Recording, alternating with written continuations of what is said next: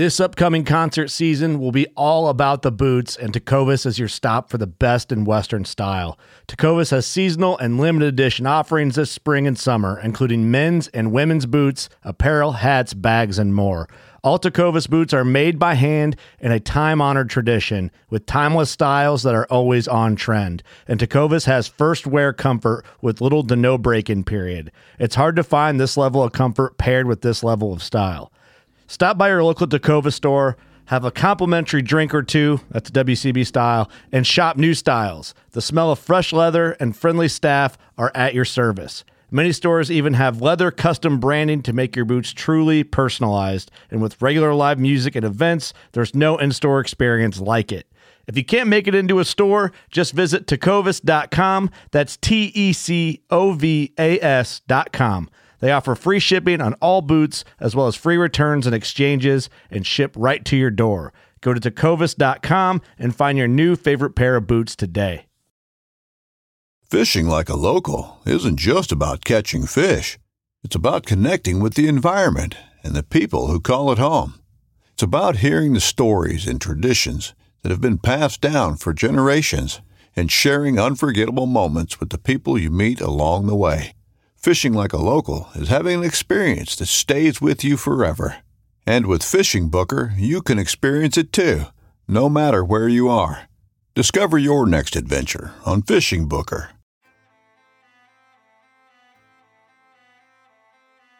So there's a reason why I started Blood Origins.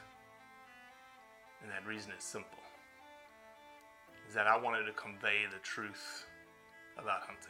It brings awareness to to non-hunters that it's it's more than just killing animals. How do I start it? Brittany. My name My, is- oh, Does my hair look okay? It's fantastic. My name is Mike Axelrod. Start again. Yeah, I hated it too. Braxton, you said something in the car to me. You said that you were living on borrowed time. Hmm. there's a perception around who hunters are, what we're supposed to be, and a, a feminist that works for a non-profit that is a hunter that has only eaten wild game for the last 20 years is likely not the thing that people think about when it comes to a hunter.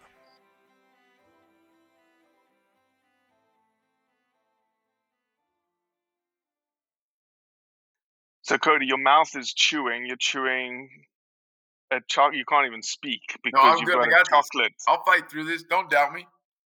You've got a chocolate. Did you say a Milky Way? Little bite-sized Milky Way. Sometimes I just find them laying around the house. I got no willpower. If I run into bite-sized Milky Ways, you know what I'm talking about? The little ones, not oh, the Oh yeah. not the not the inch and a half ones. The like three quarter of an inch ones. Yeah, Yeah. yeah, yeah. Well, the ones that are just like you have to have three of them because Right. Yeah. one of them just one's a waste of energy. Really. And you've got a dip in your mouth at the same time. How's that Put a going? big dip in right before. It's not going good because the the dip and the Those Milky Way- flavors don't work together. the flavor is actually really good. It's the uh There, you're on to something. no, maybe we would need to form a different delivery method of the flavors because this Yes. is not a good. It's not good right now. I'm all right. I'm gonna make Well, you're gonna make it. Well, good. Well, we are. Um, we're certainly in. Uh, you know, I'm not in Mississippi today. I'm in Georgia today. You're still in Colorado. Ryan, where are you? I'm in Pennsylvania. Pennsylvania. Man, we're we're we're we're covering. mm, You know, geographically pretty diverse regions of the United States. Right? We're all over. Um, Ryan Furrer, welcome to the Blood Origins podcast, my man. Thank the you. Roundup. Yeah, I made a roundup. and uh, and um, you have the uh, distinct honor and distinct pleasure of only receiving the articles about 15 minutes ago from Cody. I just sped read through sped read. Is that a word? I was speed reading my way through them. Uh, in about yeah, twelve minutes there. I had. yeah, Cody was on the ball for this Roundup podcast. Cody, Well, he right? was eating Milky Ways and chewing dip, so Hey, listen. Also, we're at the. uh We it's been snowing here since uh four o'clock yesterday afternoon. mm, We're at about, I would say we're probably at my house. We're probably pushing 20 inches right now. Oh And, wow. and my snow plows broke. Oh. So it's been a day. I mean, not that that had anything to do with me not sending you the roundup stuff yesterday when I was supposed to. but you know, Yeah. I'm looking for some sympathy points, I guess. That's fine. No worries. Don't you have three boys in the house? Those are you essentially your your snow plows. Yeah, I know. And a lot of people say that to me. Look, my personal driveway is about 700 yards. And then I'm responsible for me and the neighbors are responsible for two and a half miles of private road. This is not a hey boys, grab a snow shovel, we're going to work type deal. Mm. Um, Aren't you trying to get in shape though at the same time? So come on, yeah. What's I going talk about that, but it's there's no real dedication to it. That's that's how I do it too. I feel like the more I talk about it, the better off I am. It, it- uh, I read somewhere along the line, like when you talk about stuff, it re- it releases endorphins in your brain Right. and almost gives you the same feeling, at least for a little bit, till you look in the mirror anyway.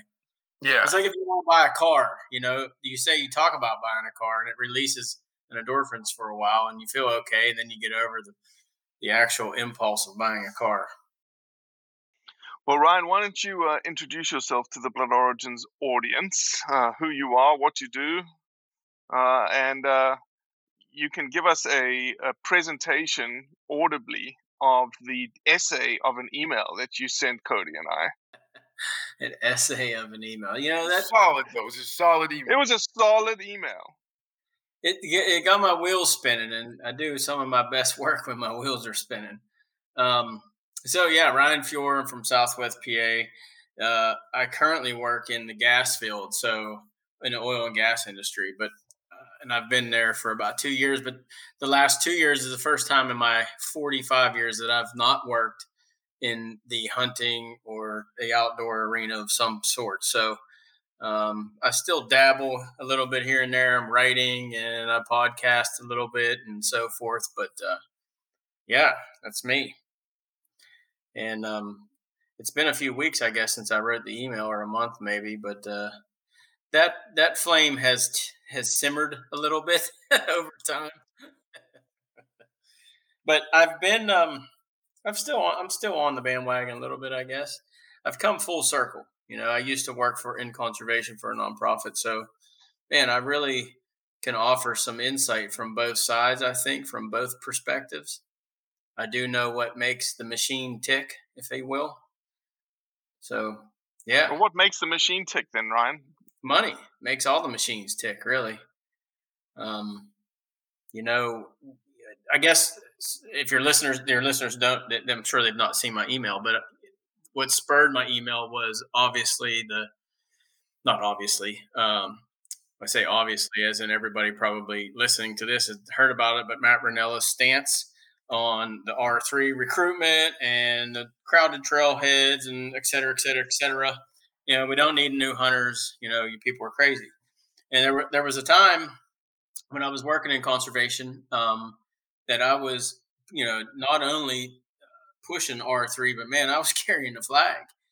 And, you know, I have, I would have argued uh, with Matt Rinella tooth and nail about R3 and, you know, why we need hunters. And then when I left the space and I start really thinking about it and, you know, man, I can kind of see his point. Like he made some good points. I think some of it was maybe a little bit selfish or maybe he didn't word it the way he wanted to, but I understand to a degree where he's coming from. So I'll say that with I don't necessarily at all think we should stop trying to recruit new hunters, but I also think we need to be honest with ourselves and say, you know, okay, how many hunters or you know how much money you know Mm-hmm. when, when you're in that space from the nonprofit standpoint or from the state agency standpoint they just say we need more hunters we need more hunters okay well how many We- we're at let's say 12 million right now and as a nation we topped out at 16 million so we're only 4 million off And- yeah, I think we're at that number right now. Is that what you- is? I think we're at like fifteen five with the with Yeah. the COVID pandemic and whatnot. So we're at fifteen five. Yeah, we're almost like in to- record numbers. you wouldn't be able to say we're there like on a trending tr- like on a on a 10 year chart, it looks weird. Um, but the last two years, we have gotten back to essentially the max level of numbers. It doesn't, it doesn't, uh, it doesn't work out to a percentage of population as high as we've ever been, but sheer numbers wise, we're within a couple hundred thousand of as high as we've ever been. Right. And that's my big point. You know, you go back to when did we top out at 16 million? Wasn't that somewhere in the mid 40s or right after World War II? you know, yeah, I want the, to say in the 50s and 60s. Yeah, Yeah, right. I So the the- the '60s was when that. But I don't think right after World War II things. There's not a lot of data actually um, from back then. But the mid six, late '60s, early '70s, we were at that 16 million mark. Right. So the landscape has changed dramatically uh, since then to now, and especially you know east of the Mississippi River, and and that was kind of like my big cons- my, not my big argument, but you know when we're talking, as Matt Rinella's point, talking elk hunters or any any big game animals west of the Mississippi and the Rockies, you're talking a smaller percentage of license sales. We're looking at overall license sales, overall hunters, and predominantly that's taken place east of the Mississippi Michigan, New Jersey, New York, Maryland, Pennsylvania. You know, those are the big key states, and we're, as you say, you know, statistically, we don't have uh, the population has increased. Uh, the hunter numbers, if you say, are coming back up, but there's just not any room. And I mean, I can tell you when I say room, like, hey, there's a spot to hunt. I mean, it's just getting crowded, and the quality of the hunt is is going down. It really is. So we're we're spending a lot of resources creating new hunters, and doing that, we're taking them hunting predominantly on public ground. And if it's private ground, then it's limited access, right? It's not something like you're creating a new hunter and saying, "Oh, and now that I've created you, here's 250 acres you can hunt, or 25 acres even at, at your will." So if it's private land, then it's limited access, and then they're forced to find their own spot or go public land. And I can tell you with certainty, uh, the quality of the hunt, you're not gonna you're not gonna sustain create new hunters and sustain them, taking them the first week of gun season in Pennsylvania on public land. Um, you're not. I have a really good friend who's an you know, I would label him as a super avid bow hunter. He's a really good bow hunter. And I don't know, five years ago or so, he kind of got on the the public land bandwagon where, you know, he just really wanted to challenge himself. And I talked to him, I remember it was Halloween this year. We were at a Halloween party. And from October 4th or 5th, the opening day of PA bow season, to Halloween, he saw five deer the month of October bow hunting.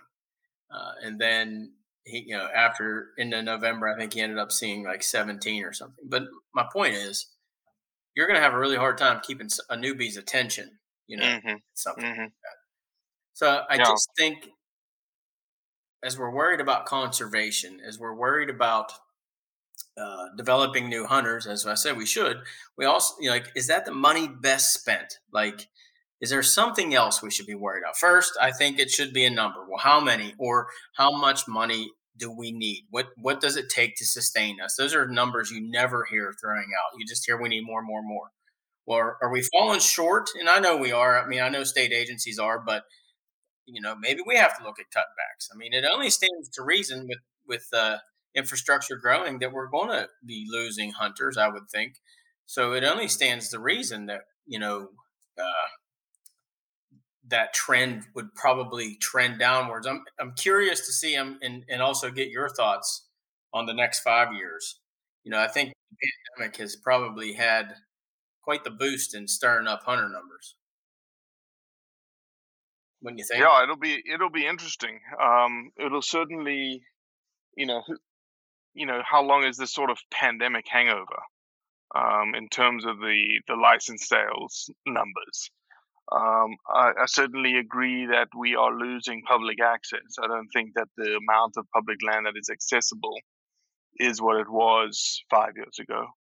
Um, but there's also counter to that. You know, I don't know the statistics, but there's also opportunities that are being opened up all the time too that we didn't have before on millions of acres. Uh, so it's it, it is an interesting um, sort of back and forth. What do you think, Cody? I, I don't like. Why do we why do we need more hunters? Like, and I'm I'm saying that knowing that I know some of the answers. I mean, I I I could answer that question both ways, okay? But that that's my question for you two right now, and then I'll tell you what I think based off that. Why do we need more hunters? We need more hunters because of the voice that it brings to keeping who we are alive. Okay, hold on. Let me let me. I, I don't mean to interrupt, but let me address that real quick.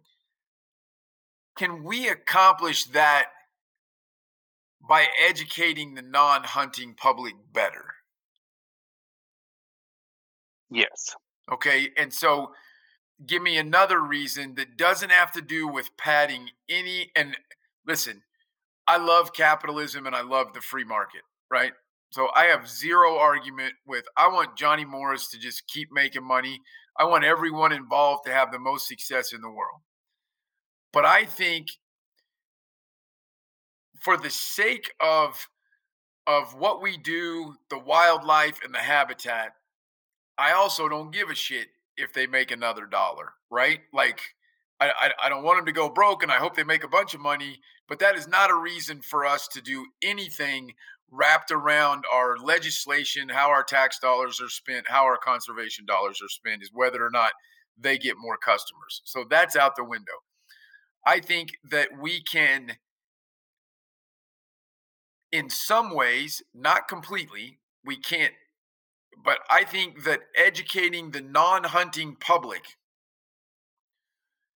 if that was our focus, if we didn't have an R3 movement that was using money, but we had a cool acronym for educate the non-hunting public, that that would help us more at the ballot box and also produce some new hunters as a side effect as a side effect.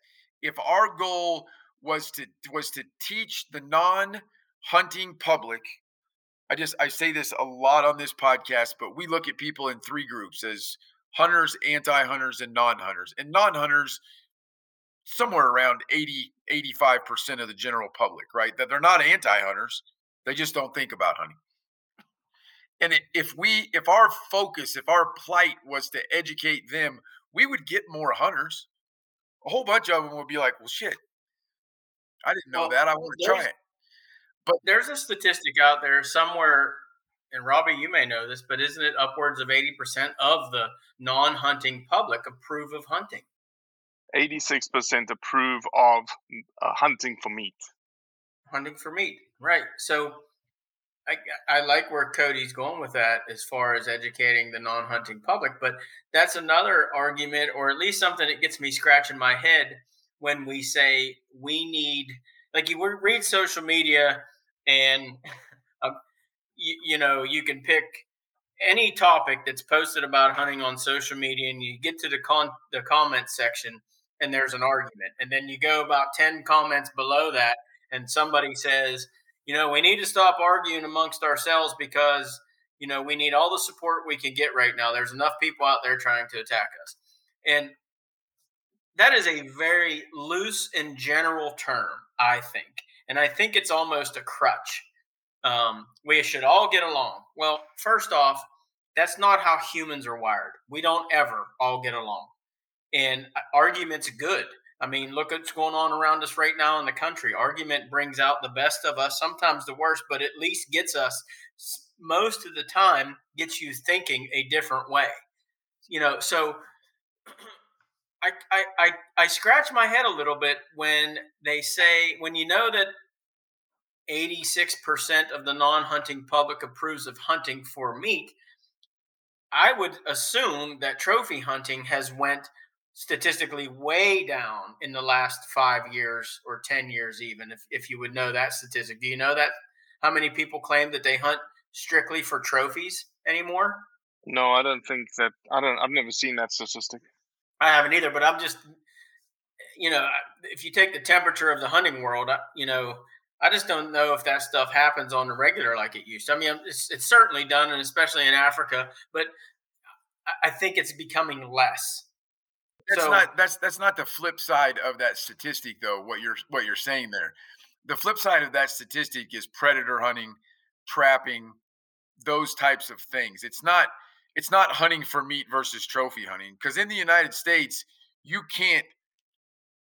Well, and and in Africa as well, n- no one is just a no one just takes the horns, right? There's different motivations. Don't get me wrong, but you can't leave the meat in the United States against the law. It's not waste. The flip side of that, that 86% is a number that a lot of people use to, to kind of claim that the world is with us. You take that same number on predator hunting, and I don't have it. I don't have the number. It's way lower than that because they Well, trophy hunting is at 36%. So you can imagine it's probably lower than trophy hunting acceptance on the last Fish and Wildlife Service survey, which I think is either 2016 or 2018. I believe it's actually 2016. 16. Um, is 36% acceptance of trophy hunting. So I would assume to predator hunting is probably lower than that. and we take that it- it- what, what we as a hunting community are bad at looking at that 86% number and going oh the world's with us but but the humane society of the united states has looked at that number and that's why they don't attack deer hunting they don't attack elk hunting they don't attack they attack lion hunting they attack coyote hunting they attack bobcat hunting because they looked at that number and hunters rest on that number. And the general public doesn't understand the need and the necessity and conservation for predator control. The general public doesn't understand the the and I'm, I'm not insulting their intelligence. I'm saying all they're getting is HSUS telling us us horrible trophy hunters are out chasing mountain lions just because we're bloodthirsty murderers of cats. And and it, it's not the case it's probably it's it's at least as important in conservation to do that predator control in a lot of places i can guarantee you at my house it is that it's more important to do that predator control um, that, that, than it is to keep mule deer in check and that's the part we don't explain to them well um, and that's the part that i think if we went out to folks and said, "Hey, we're, we're we're not we're not killing these cats because we because we're just bloodthirsty cat killers. We like it. We enjoy the pursuit. But at the same time, we're actively looking at the number of cats in an area and what that ecosystem can handle. And biologists are assigning us a quota to go keep them in check. It's real science working together to make the ecosystem healthy. And that 36% of trophy hunting, all of a sudden, you know, the flip side of that is 64% against us on that. Um, that's a number I think that if you took our $3 and committed a messaging plan to communicate to that to that 64 that doesn't like the trophy hunting of predators, um, I think you'd get more hunters, but I think you'd really start winning the ballot measures that we're fighting our asses off to win right now to protect hunting. That's my thought. But you're not you're not saying here that we shouldn't recruit hunters. When you ask the question like what's the point of new hunters, it's a, it there's a balance here, right? I don't know. I don't know. I, I don't know that I that I if if I do if I think we should have and all of this is going to get into semantics, right? Like I would love it if R3 was titled Help a New Hunter. I'm horrible at naming things. It needs a better name than that. But if there was a program for someone that wanted to do it, that they had a super quick send a text and there was help there for them, right? But I'm not sure that the idea of going out and getting new people that didn't have an interest to come and do it should be our focus. I think it should be educating them. Some of them will come if they decide they like it. But I don't want to go to my neighbor down the road that doesn't hunt and and try to talk them into it. I, I don't like that. I, I don't I don't like that. I would gladly at my But that's not what R3 is. R3 is not. kind of exactly Ryan, you what know the word than- recruit means, though, right? Yeah, but it's one of three pillars. Right. It's not like you're actively out there like an army recruiter, you know, saying, come and sign up. Ryan, right? Yeah. You tell me. You're in it. Right. Yeah. I mean, there's you know, uh, retain, reactivate, and recruit. Um, you know, I think the big. I- think when state agencies started pushing the the panic button, or they didn't push it, but they were at least hovering over it. Is there was a study out there that when you started looking at age demographics, the average age of the of the American deer hunter when that 2016 survey came out was somewhere around 55 years old. So, and then research showed that there was a hard stop at 70. Not that when you turn 70, you stop hunting, but you know, you just stop doing a lot of things in general. You get older, and even if you are hunting, you're not spending the money like you once were. You know, you, you have a lifetime of supplies, you have guns and bows and bullets and you know all the equipment you need and everything that's funded through the Pittman Robertson type stuff. So the tax dollars aren't there. So that's when they started hovering and that's why the R3 was invented as far as retain and reactivate and then recruit. So we were losing hunters on the retaining side. The number one reason was access. And, you know, I fight with myself over that. You know, I have private land, I've had leases. I mean, you know, the first thing you do when you find a decent hunting spot is you like to retain the access solely to yourself. So you're limiting yourself to, you know, just for you and you're shutting everybody else off. So that's a huge issue what that's a really big issue for me is again back to we're going to create all these hunters that are going to have nowhere to go um, the reactivate those are the ones that used to hunt and for whatever reason stopped um, you know most of the reason is the same reason is access lack of place to go. And uh, you know the recruitment one man i go it's extremely expensive. I was you know immersed in it and you know I can tell you know some of the simple numbers, but you know we were spending, I mean, literally a million dollars to create. When I say create, to take about two thousand people hunting, you know. So are we creating a new hunter, or are we taking them hunting? We're putting them through the program, um, and they want to be hunters, but big game hunting a is a huge responsibility and when they're doing it with you it's even an undertaking that may be too much for them but we take them hunting one time and then we turn them loose on their own even if they have a place to hunt once they kill an animal that becomes a big responsibility that a lot of them don't know how to they don't know what to do and it makes them fear they're fearful of that right? So mm-hmm. i used to argue it's why we have small game and eh, small game is a social event you know in the duck blind squirrels rabbit hunting you know my buddy has beagles. I mean that is a fun time it's very less intimidating and it's a lot easier to gain access when you're squirrel hunting rather than knocking on a door and trying to take a deer hunter um, so you know, I, I don't know what the magic answer is. I think one of the things I've kind of touched on and jotted down, and I'm actually writing an article about it now. When we talk about, I've, I, I interviewed some people over it, and how much are you really doing any? uh, I say, are, are you making any headway when you hear and you read, especially on social media, to reach out to your local congressman or your politician and have your voices heard? Like, you know, I, I, I ask, I have a friend of mine that's in Congress, and I ask him, like, how much time of your time is dedicated? You know, he tries to answer every phone call and every email, but how much time is really dedicated to, let's just say, conservation? Or when Bubba the Hunter calls him up and says, I'm a voter in your district. I don't like what's going on. I want to see a change. He makes a mental note of that, right? But honestly, in the grand grand scheme of things, it's a very small piece of the pie. Um, and what, according to him and a lot of others, what you're seeing is there's less and less people like you and I who come from a hunting background, a hunting community, getting in politics because we don't we know what it's all about. We want nothing to do with it. But that's a problem, right? If we don't have more people like Robbie's and Cody's that are willing to enter into politics and deal with all the other bullshit that comes along with it and focus on what's there, then you're going to end up with somebody who cares maybe a little bit. They'll at least listen to you, but it's not what they're there for, right? And as we get older and less and less people we're losing hunters, so we're less and less people are getting involved.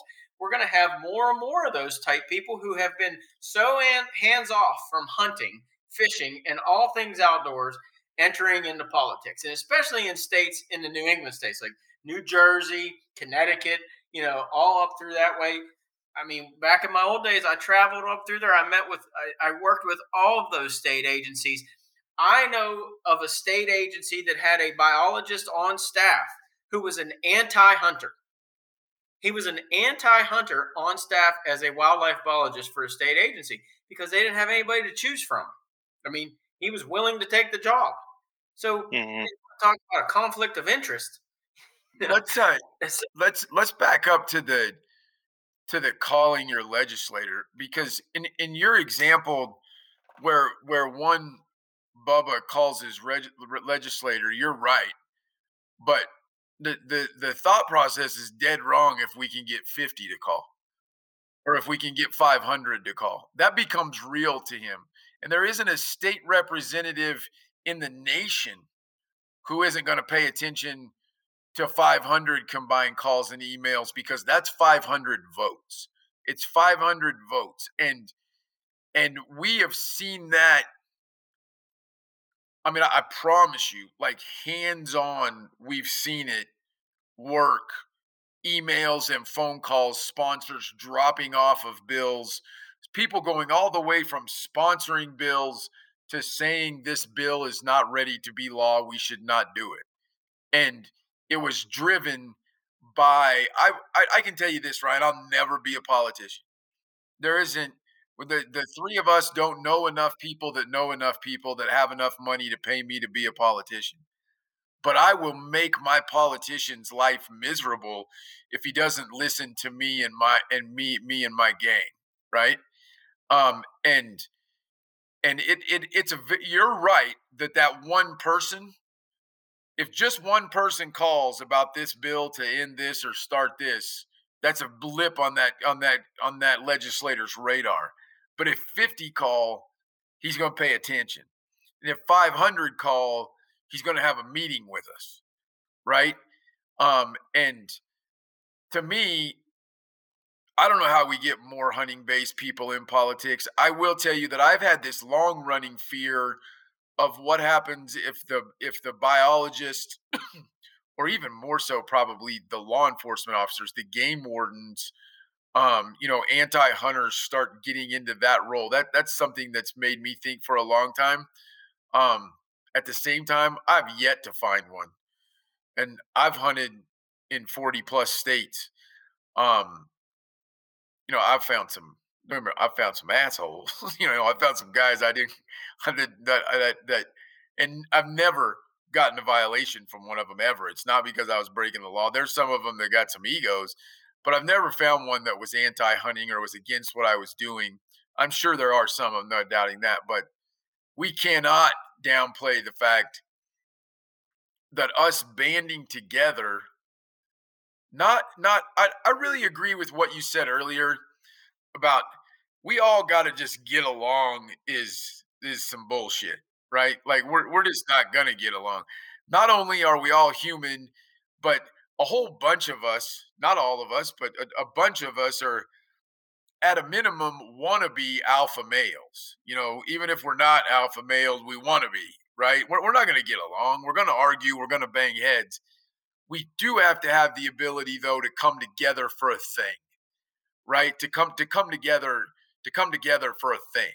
I mean, we won World War II with the Russians, and we've hated them every single day since. But they were on our side in the thing, right? We came together to beat a worse cause, um, and part of that coming together is is contacting your legislators who there's nothing more important to them in their job than a vote. They don't care about my vote, but they care about everybody in Fremont County, Colorado that that hunts vote. That's a lot of votes. Um, and we hunt different things, and some of us hunt these, and we don't. Other people don't like us for hunting them, and this and that, and we don't all get along. Um, but we can come together and make a difference. So, if you had to take the temperature, and I'll ask you to this of, you know, we've been fighting. We as hunters have been fighting HSUS or PETA, whoever you want, whatever you want to call it, for as long as they've been around, I guess. So if you had to take the temperature of who's winning the fight right now, you know, or have we progressively have we progressively banded together more, or is it worse now than it's ever been? I would say that they, Cody, I, I, obviously get your opinion after this, but I would say that they are very. Uh, we're seeing the fruits of their coordinated attacks right now. We're seeing the fruits of the sort of years that we haven't really been paying attention and them sort of puzzle piecing things together across the country. But in the same breath, I'm going to say that we're winning. In the same breath, I will say that we've seen already this year some plus ones in the W column for us. I think Washington Spring Bear being able to bring that back um, in just a first step with a petition. Not that it's back. Okay, don't get me wrong here, but the fact that we got four to three back to accept the petition to potentially have a rulemaking process for the spring black bear season in 2022 that we that we thought was gone is massive. The hunt guidelines issue in Arizona that the commissioners now have a slew of comments that have come in because of hunters paying attention. The fact that three of the four sponsors in Colorado have disappeared, have have retracted their sponsorships, to me means that we are I guess I guess the idea that we're winning no. But have we chalked up some plus ones in our column that we've never really ever had before? New Hampshire 18 to 1. My gut is saying that there has been a little bit of a pendulum swing. I'm not going to get uber excited about it, but there certainly has been a bit of a shift. What do you think, Cody? I think we're winning.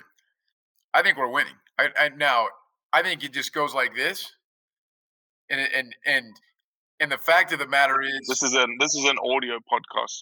Oh yeah, I just did this. I did this really cool. I did this really cool dipping dolphin hand waving thing on the screen right there. Sorry, I think it just goes up and down, right? Um, but I'll tell you this: that that I'm I'm a in no way a naive patriot. Um, I I recognize the many many problems that the United States has, but I still always believe that the good guy, the good team, I won't even say the good guy because it's so generational sometimes that there are people that live their whole lives getting our getting our teeth kicked in on whichever side they're on. The good team always wins in the United States, and I firmly believe that. Um, even when the good team sometimes gets their ass kicked and things look miserable and it can be 10, 15, 20 years of crap going wrong. Um, and I don't I don't think that we're the good team because I'm on the team. I think we're the team that's right with science and facts and data and actually saving wildlife and habitat and ecosystems. That's what gives me faith. At the same time, there will be no end. Right? If if we want our grandchildren to be successful hunters, we also need to teach them how to successfully fight for the right to hunt.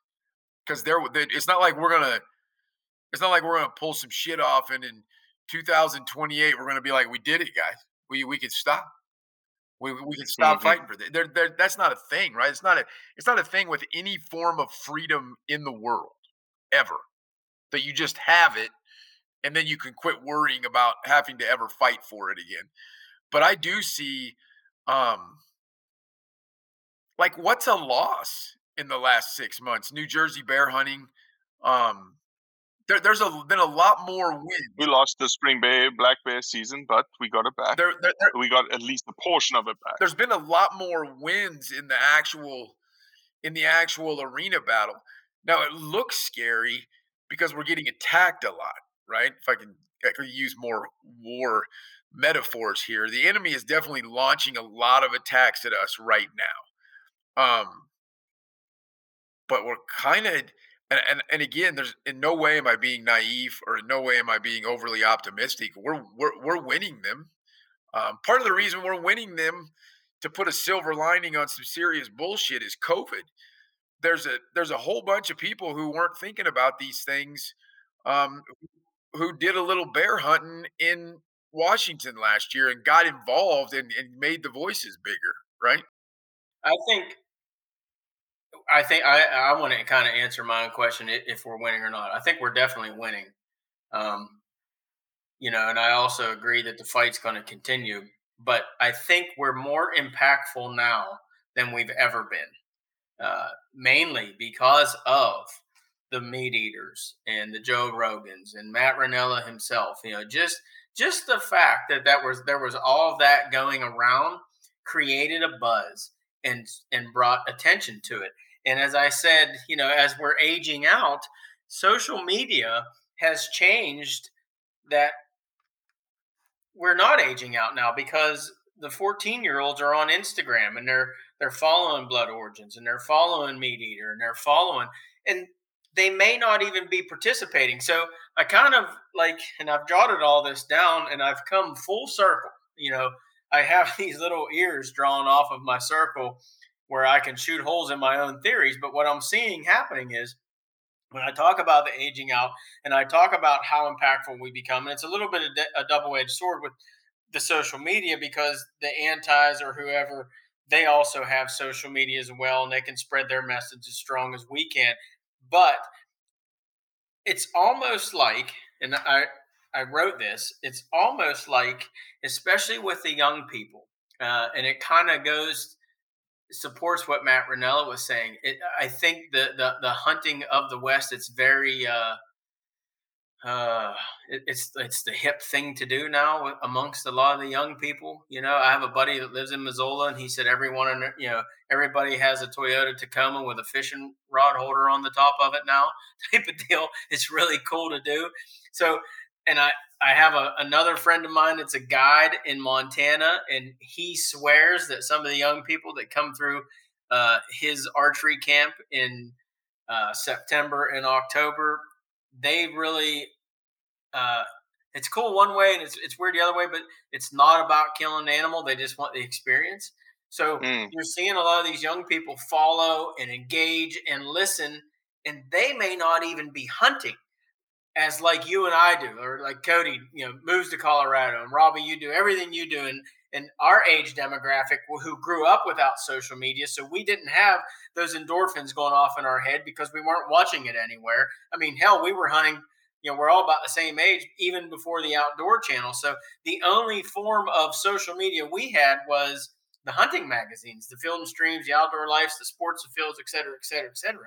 So now some of these young people are getting their fix or their feel through an Instagram post and they're becoming engaged through a meat eater or a blood origins podcast and they're becoming involved uh, because they like to be involved. There's a lot of research that shows that especially in the nonprofit world a lot of a lot of these younger people would rather donate money give you money to be involved than actually go out and do the work right? That that's how they do their part. So i think when one of my arguments is do we really need more hunters or we do we at to cody's point just need to keep educating the people that are out there the people that are okay with hunting? Keep them engaged. Keep feeding them this positive content. Keep showing them the fights. And i think as we go yeah we still may age out of people actively participating in hunting but there's going to be that whole trail behind us of people that they're cool with it watching it on Instagram. Does that make any sense at all? No, for sure. I was expecting more of a reaction. Cody? No, it, it makes sense. It makes, no, it is. It makes sense. It's just it it it makes sense. Except I ahead, think Cody. you talked yourself in a circle, right? Right. I did. Well, but, he drew the circle and then shot holes in his circle. Well, I know, but I mean, around. I feel like when I kind of hinted in, I don't want to be. I think our efforts that are. I, I think the R in recruit should be changed to an E for educate the public, right? I don't think a mission of ours should be to get more hunters. I think a mission of ours should be to educate people in a way that makes them understand and respect hunting and leads to some of them maybe trying it. And I know that's semantics. And I know it's like a slight divergence, but I do think that it's important that that I say that I feel that way. I don't know if it's fucking important or not, but I, I, I feel that way. I feel like when I said that, you you not argued, but you pushed back a little bit and then came back around to that. Um, I think there's a lot of hunters in the field. And I think if we have a simplistic mission of recruiting more hunters, that you're going to get pushback. You're going to end up with people who are not in it for reasons or justifications that some people agree with, right or wrong. Um, and I I think that that our sole focus as far as outreach and messaging outside of our own echo chamber. I don't care if you want to argue six five Creedmoor to 308 to seven millimeter with me. That's that's fine. Argue all you want. But outside of our echo chamber, I think our messaging should be to convey the truth, to tell people what hunting is accomplished, what hunting really does, and what hunters are actually like. Um, and from there, I think it's just like I've said this for 20 years. But the way a politician could actually win a debate, and literally the world is starving for facts now more so than ever. The internet has made us want the truth. The best way for a politician to win a debate is for the crowd to convince him that he knows what he's doing and not to attack the other side. There's just it's it's semantics, but that positivity of saying, look, here's who we are, here's what we do, here's how the wildlife benefits. It's all facts, it's not emotions, it's it's real. Um would be the single best message that everyone involved in the hunting community could send out. Now, Johnny Morris's chief marketing officer is not going to agree with me. He's like, we got to get more people. We got to get more people. We got to get more people. Um, and more power to him. I, I, I don't argue with him. I don't think state agencies should be focusing agency dollars with that mindset. Just just so that we are clear here, Cody has a very distinct opinion. My opinion is different of Cody's and that's what makes Blood Origin so good. Is that I agree with the education. Obviously, I agree with the education because that is what Blood Origins is all about. However, I do know to the stats that Ryan provided and the baby boomers that are leaving hunting that we have to recruit hunters. We have to bring in new hunters. Otherwise, the idea that uh, we will stick around because there are going to be certain people that decide that they like to hunt and come into it naturally. I think is going to be a declining trend over time, and we will see our numbers dwindle to almost nothing. So think I think that almost there, nothing. I think that if you had zero recruitment, no effort in recruiting, But when you say zero recruitment, let me stop you there. Do you mean like zero recruitment to somebody that's not introduced to hunting, like that would never come across it? Or because I think organically, I mean, I have children who will likely hunt, and so do so does Cody. So I mean, there's going to be a, an organic influx of hunters on its own. I think I agree with you. You're going to like that's a very see- small sector of the population, given the fact that we are seeing a more urbanized population. And a lot of these people that are boomers, not the three of us, but a lot of these populations that have kids that now live in New York that used to hunt, or I still hunt, their kids don't hunt anymore. And so they're not going to get replaced. Hold on, I haven't been very clear about one thing, and it just dawned on me. I'm talking strictly about government dollars and agency funding. I'm talking strictly about agency dollars and government funding shouldn't go towards recruiting. That's my, my, my apologies on that. Um, So you're good with NGOs? doing that? Absolutely. Yeah. I, I, I think that's a good thing.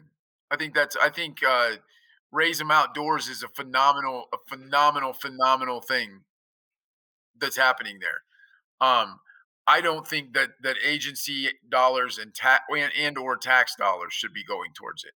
Um, What state agency uses tax dollars? Oh, there's and I, I don't. there's a t- no, well. That's why I said agency dollars or tax dollars. Oh, okay. But uh, there's a ton of agencies that have R three programs. Um, sure, but I didn't know if they were funded uh, the taxpayers. no, that's that's why I It's said agency dollars and or tax dollars. Um, the and or would be I don't think any government agency should be spending their money trying to recruit hunters. Um, I think they should be. I think those people in Colorado, Colorado has the Colorado Wildlife Council. Um, they have, I believe, a three million dollar budget that is dedicated to informing the non-hunting public of non-consumptive, the non-hunting and fishing and trapping public into the value of those three things. I like that expenditure right there. I don't like CPW having an R3 program. that So Cody, you um earlier this week you said to me, Robbie, hey, you know we need to uh, like limit discussions on the roundups because we have to like talk about the Right. articles. Yeah, we did none of it. Alright. We went the opposite way. Yeah. Yeah, we failed miserably. I was ready for the article though. I, I researched. One of them was my wheelhouse. You had Pennsylvania. Well, let's go black to your bears. wheelhouse. Let's do let's it. do one. Let's do one. Come on, let's do your Go ahead, hit wheelhouse. me up. Pennsylvania black bears. What's going on in Pennsylvania and Black Bears? Tell us, Ryan. Pennsylvania has some of the biggest black bears in the country. Bigger than Um, North Carolina? as big as North Carolina. So I just read in that article you shared uh, in the last since 2011 there were seven uh, killed over 800 pounds. Holy smokes! Yeah, so we have big, big, giant black bears. So we don't kill a lot. We kill somewhere around you know between three and four thousand. Four thousand's high, so around 3,500. But it's a really cool. You know, everybody heads to camp. Bear season's cool. 200 and some thousand hunters. You know, used to be just three days. Uh, Monday, Tuesday, Wednesday prior to Thanksgiving, but they've been extending it because black bears have becoming more and more urbanized, moving around and hanging out in suburbs and suburbs and stuff. So they've extended it in those areas through the two week gun season. But uh, yeah, PA black bears, man, they're uh, you know, so you're not allowed to bait, you're not allowed to use dogs. You know, you're basically hunting an animal that roams constantly, completely on luck. Like you just And gotta they go out. still kill almost Hold on, four, Robbie, you didn't- almost five thousand bears. Robbie, you haven't read? Have you read the article? Yeah, Did you see how many bear tags they sell? yeah, two hundred thousand. 200,000. 200,000. 200,000 of them. Hold on, let's do the math quickly. Go for. Let's do the math. Two percent. So Two percent success rate. that, No, Yeah, and it's more of a social thing. Back to that social thing. It's we, we all head to camp again, and uh, you know you hang out in camp. Two point five percent, Cody. Two point five percent success rate. Well, I can tell you this: I've been hunting Pennsylvania black bears my whole life, and I have yet to kill one. Since- Dude, the, the fact that the heaviest bear was 875 pounds. Ro- Yeah. Robbie was in bear camp with me one time when I killed one. That, it wasn't quite that big, but it was close. I think I'm going to Pennsylvania. I may have a better chance in Pennsylvania than killing a black bear in Maine. The bear I I the have bear I killed in Maine, uh, one of the guys that came in to pick me up threw it over his shoulder. It was not 875 pounds. It was Right. it was too heavy for him to walk all the way to the truck without resting once. Right. My gosh, man. And and the other thing that's quite impressive is that um, bears were taking out of 50, 59 of the 67 counties in Pennsylvania. So they are very ubiquitous in the Pennsylvania landscape. Yeah, bears. They're they're everywhere, man. They've uh, when I was a kid, they were more of the mountainous regions where I grew up. But and I don't even I don't live in the mountains anymore, and we have bears right here at our place. So yeah, they. what is the uh, human wildlife conflict? Is there is there big human wildlife conflict or not really big. I mean, they disrupt like the garbage man type of deal. You know, they're in in and out of garbage, but not uh, like it. Bears. Pennsylvania is a unique state, especially from the east side to the west side. But you know, you don't have a whole lot of uh, disruption as far as people not like in New Jersey with the bear hunt. You know, you don't see that in Pennsylvania. I mean, we sell like you say, two hundred thousand tags, and it's a big deal, man. amazing. Bear season's fun. Hey, what's a resident bear tag cost? Oh, maybe ten bucks. That's still two million dollars. Yeah, it might be a little more than ten Well, bucks, maybe twelve. It's, More- it's not expensive. More importantly, so so if you sell two hundred thousand, kill four thousand bears.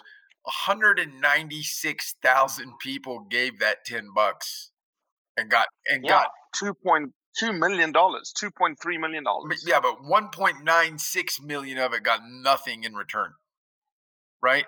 That's just a that, that's a, and you gotta know, right? I mean, with a with a two point five percent success rate, you are really not expecting to get a bear to year. kill.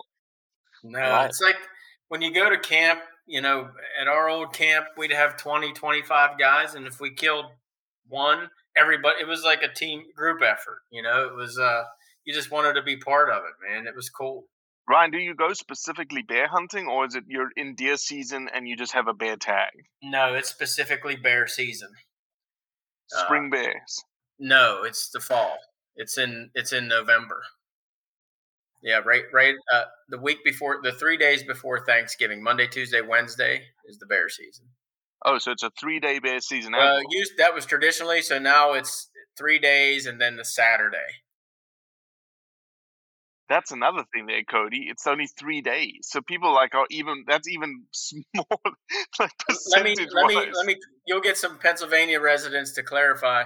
So this is I'm speaking old terms. So as I said, as the Bears have moved moved around, some of the WMUs, the management units, um, where they're more urbanized, they do allow those hunters to hunt them. You get the three days, then you get the Saturday, and that's the opening day of gun Pennsylvania deer season, and then it is concurrent. Now, in my WMU, it's not that way, uh, but in some WMUs, it is that way. Gotcha. It's, But it's sixteen dollars and ninety seven cents too. By the way, Oh, there you take go. it to three point four million almost in Six point nine seven times two oh five thousand. Three point five mil. yeah yeah. So I mean that that's that to me. Honestly, We need to build an infographic on that No, right What does that? What? How does that? How does that compare to other states? I've never even thought about it. It doesn't. There's no comparison.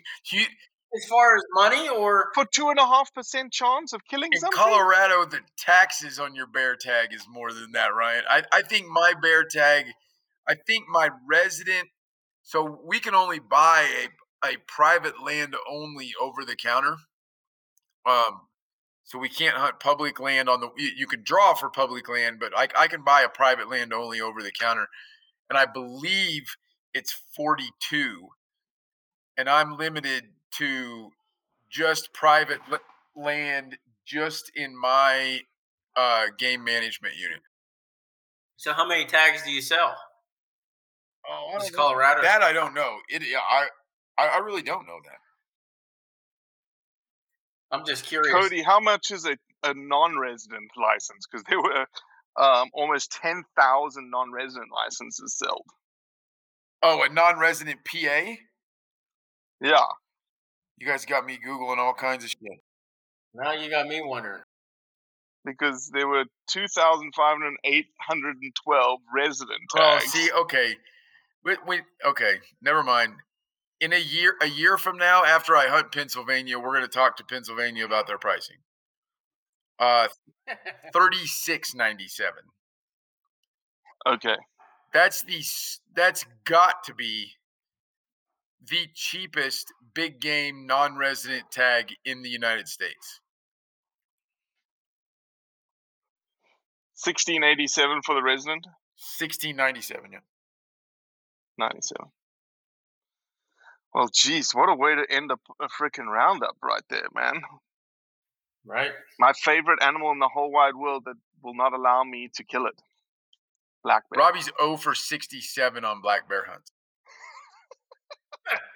I'm a, I'm one for about 125. Hey, listen. Yeah, I should be a Pennsylvanian, he's not, Cody, based on these statistics. nope. Yeah, you're a native. Pencil, Pennsylvanians kill a bear every once in a while, though, Robbie.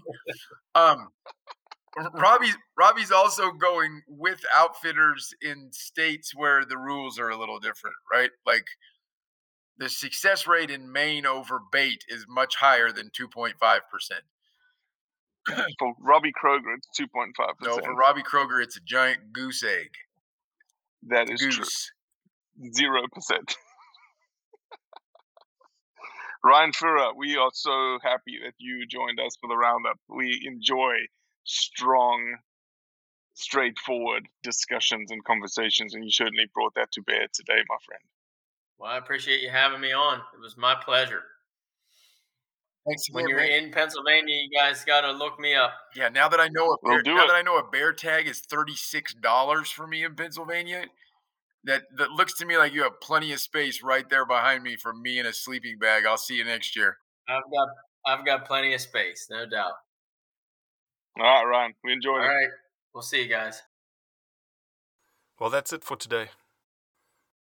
I appreciate you listening, as always. Leave a review, share it with your friends, and most importantly, do what's right to convey the truth around hunting.